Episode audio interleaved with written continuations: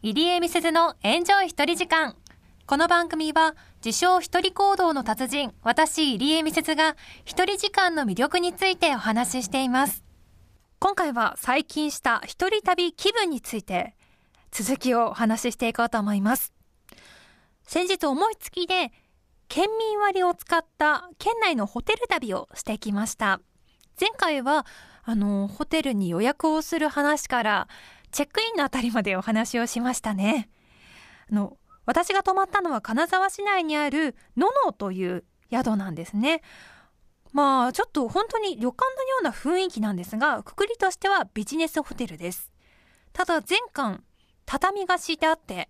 裸足で歩けるんですね。スリッパなどは履かなくてもいいんですよ。で、和風で落ち着いた雰囲気のホテル、宿です。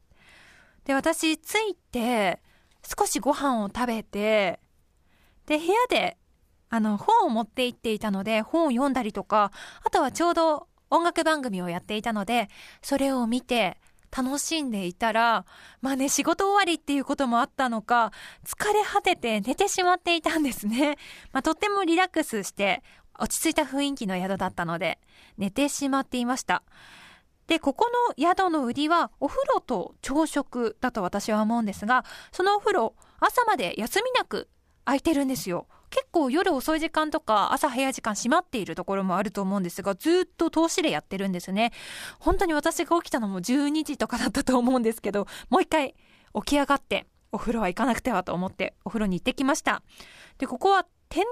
温泉の大浴場があります。贅沢ですよね。本当に露天風呂もあって、少しお庭のようなところとかもあって、そのお庭にはですね、あの、木々に雪吊りも施されていて、冬の金沢という雰囲気もね、醸し出しているんですよ。で、この天然温泉とかに使っていると、金沢の中心部にいるということを本当に忘れてしまうような、そんな気持ちになることもできました。ビジネスホテルって感じも全然しないですよね。本当に旅館に来たような気分でした。そして、ゆっくり寝ることもできて、朝食です。ギリギリまで寝ていたかったので、多分9時くらいに行ったと思うんですけれども、あの、豪華なんですよ。ビュッフェ方式で和食が中心なんですが、とにかく豪華です。売りなのが海鮮丼です。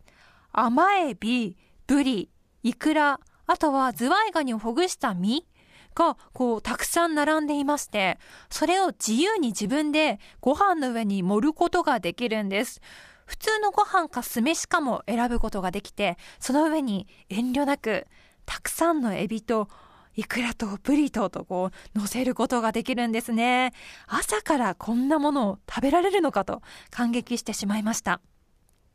あとはですね、天ぷらも食べられるんです。天ぷらだったらね、結構あるかもしれませんが、なんといっても揚げたての天ぷらなんですよ。具材もあの、加賀野菜、五郎島金時とか、加賀レンコン、あとはもちろんエビとかね、いろいろあるんですが、そんな加賀野菜の揚げたての天ぷらも食べられるとっても魅力的なビュッフェでした。小鉢とかも金実草とか、あとは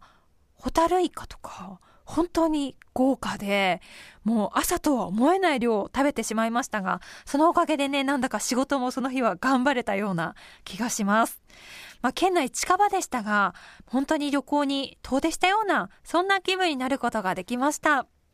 皆さんもぜひ利用してね、ちょっと近場に行ってみるのもいいかもしれません。今回はホテルでの一人旅気分についてお話ししました。